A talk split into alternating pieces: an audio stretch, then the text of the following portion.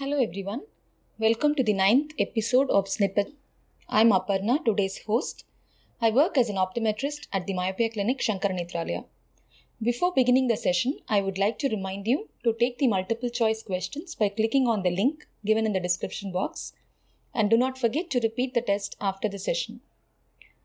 Today we are going to discuss about myopia, the current trends and various control options with Dr. Vishwanathan. Dr. Vishwa is the Chief Optometrist at the Myopia Clinic Shankara Nethralaya. He is the head of optometry and optical division of the hospital.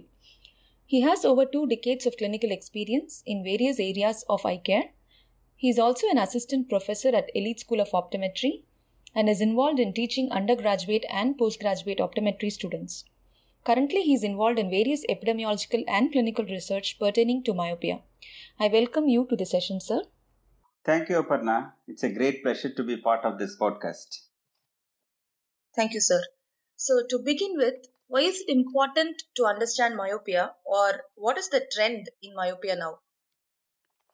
The global prevalence of myopia is increasing at an alarming rate, and it is actually predicted that by 2050, half of the world's population would be myopic. Not only that, the global prevalence of high myopia is also increasing. This is worrying because high myopia is associated with blinding conditions like myopic macular degeneration, glaucoma, and retinal detachment. In India, too, the prevalence has doubled in a very short time. So, I think it is important to control myopia early in life.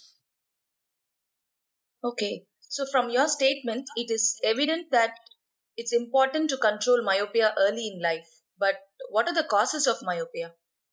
Yeah, earlier uh, it was believed that only genetic factors were responsible for the development and progression of myopia.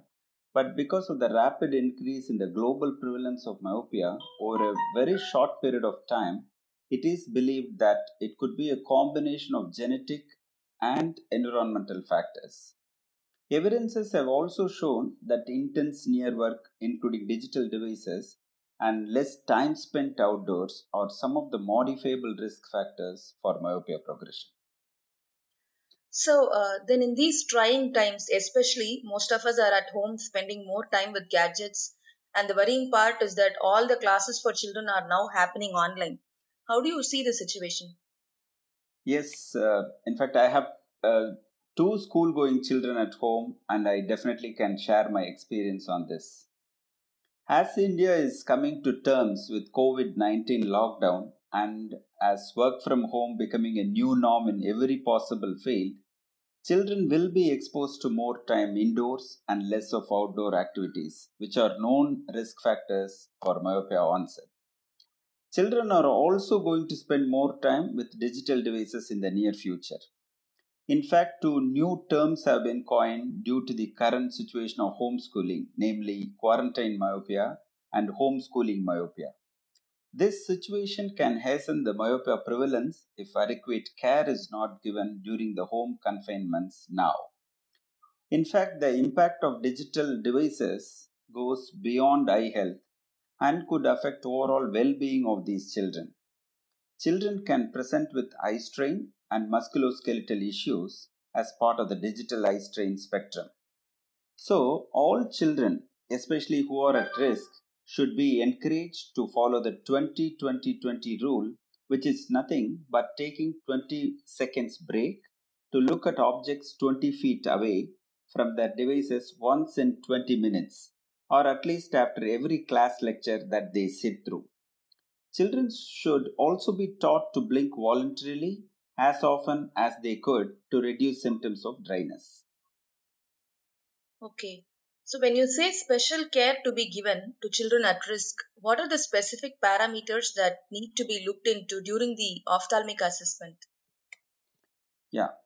As far as the uh, myopia workup guidelines, it is recommended that eye care practitioners who deal with children with myopia of new onset or progression they need to include documentation of ocular biometry as this would help them decide or modify the myopia control strategy. Apart from that, Accommodative dysfunctions, including spasm of accommodation and acute onset esotropia, have been reported in the literature due to excessive gadget use. So, evaluation of the phoria status or eye alignment, near point of convergence, accommodation amplitudes, accommodation response and facility would form the minimum test battery to be able to diagnose and treat the binocular vision dysfunctions due to excessive gadget use. Vision therapy plays a significant role in managing these anomalies. The recommendations need to be disseminated through eye care practitioners across to all concerned stakeholders, including children, parents, and other public health professionals. So you mentioned about uh, 20-20-20 rule earlier to minimize the digital eye strain. Apart from that, are there any quick tips for children who are glued to these gadgets? Yes, by now, all of us realize that virtual education is going to stay, and so giving a compulsory no gadget break for 15 minutes after an hour of continuous lecture should be shared with teachers and school authorities. Brochures can also be shared to the concerned stakeholders about visual hygiene. This includes maintaining at least an arm working distance, preferably work with gadgets while having access to natural lights, reading under ambient illumination, use larger gadget screens for better resolution and to reduce visual fatigue, frequent blinking to ensure that children do not develop dry eye related symptoms. Parents can also be educated regarding online applications in gadgets such as Family Link to monitor and restrict screen time and also to set breaks and sleep time. I strongly feel that it is the collective responsibility of healthcare practitioners, parents, teachers, and all stakeholders to create a safe visual environment for children during this pandemic and times after. Definitely, sir. I agree. Uh, but that brings us to the question so, how do we slow the progression of myopia? Yes, this is important for all of us to understand. Earlier, progressive lenses and bifocal lenses were tried to slow myopia. However, evidences with progressive lenses showed a very small or insignificant effect on myopia progression. However, progressive lenses were effective in slowing myopia in children with larger accommodative lags and esophoria at near. In contrast, randomized control trials showed that executive bifocal lenses slowed myopia by about 50%, especially with base-in prisms incorporated. Then pharmaceutical agents like atropine were tried. Initially, high doses of atropine, that is 1%, were tried and it slowed myopia by about 70%, but it had side effects like pupil dilation, glare, or blur. However, low dose atropine 0.01% can slow myopia by 30 to 60% and may be associated with fewer side effects.